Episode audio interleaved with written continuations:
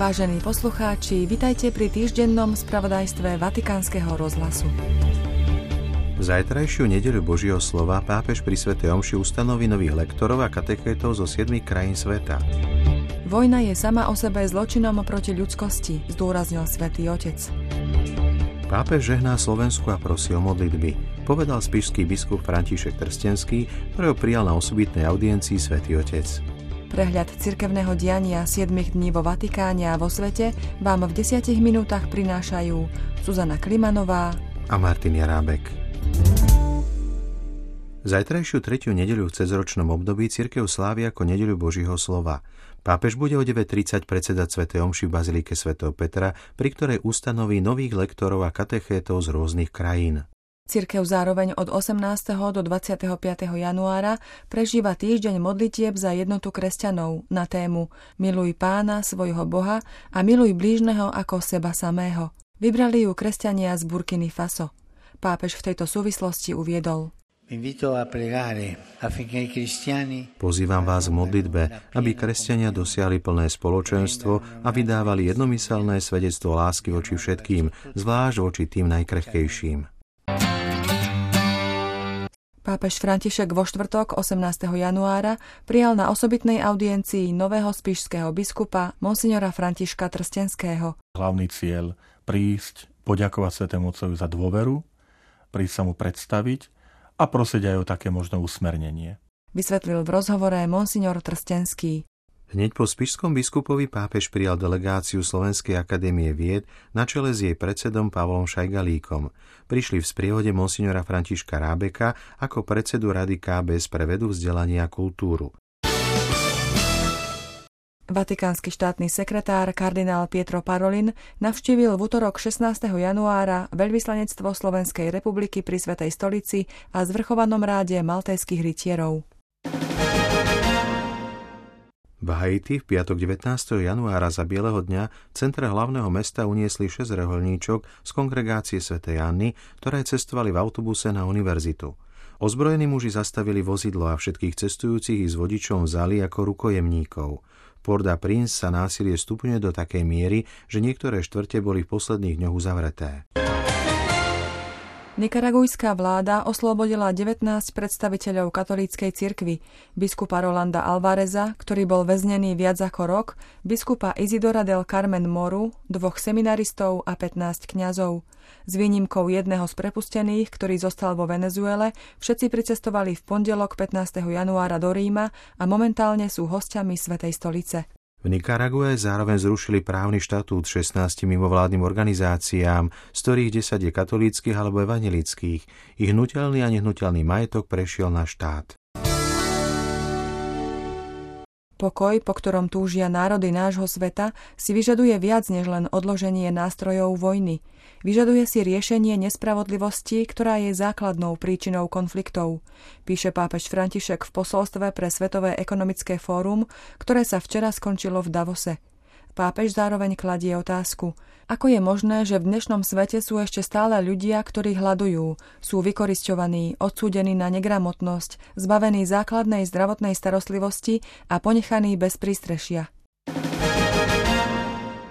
Vojna je dnes sama o sebe zločinom proti ľudskosti, povedal pápež v uplynulú nedeľu pri poludňajšej modlitbe. Zbrane naďalej zabíjajú a ničia.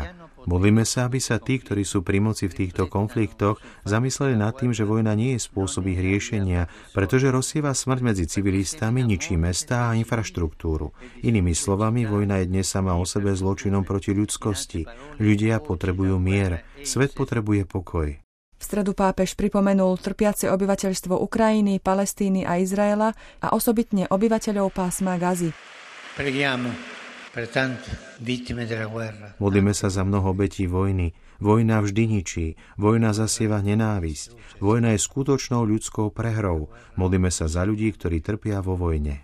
Svätý Otec v stredu zároveň vyjadril sústrasť a solidaritu s obeťami raketového útoku iránskych revolučných gárd v Iraku, ktorý zasiahol časť Erbilu, hlavného mesta autonómnej oblasti iracký Kurdistan. Pápež zdôraznil: Dobré vzťahy medzi susedmi sa nebudujú takýmito činmi, ale dialógom a spoluprácou. Žiadam všetkých, aby sa vyhli akýmkoľvek krokom, ktoré zvyšujú napätie na Blízkom východe a spôsobujú ďalšie vojnové scenáre. Pápež František počas stredajšej generálnej audiencie pokračoval v cykle katechéz o nerestiach a cnostiach. Tentokrát hovoril o smilstve, neresti, ktorá je podobne ako obžerstvo istým druhom nenásytnosti. Je jedovatým putom, ktoré zbavuje slobody a ženie človeka k túžbe vlastniť toho druhého. Ako povedal pápež, lásku musíme chrániť, osobitne jej čistotu.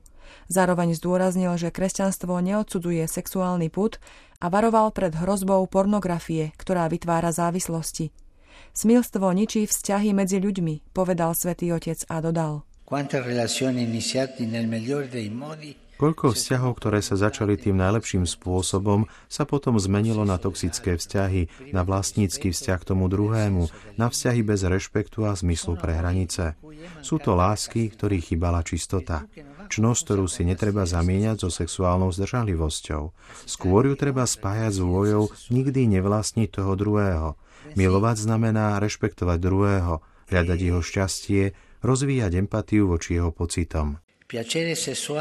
Sexuálne potešenie, ktoré je Božím darom, je podkopávané pornografiou, uspokojením bez vzťahu, ktoré môže vytvárať formy závislosti. Lásku musíme chrániť, lásku srdca, mysle, tela, čistú lásku v darovaní sa druhému.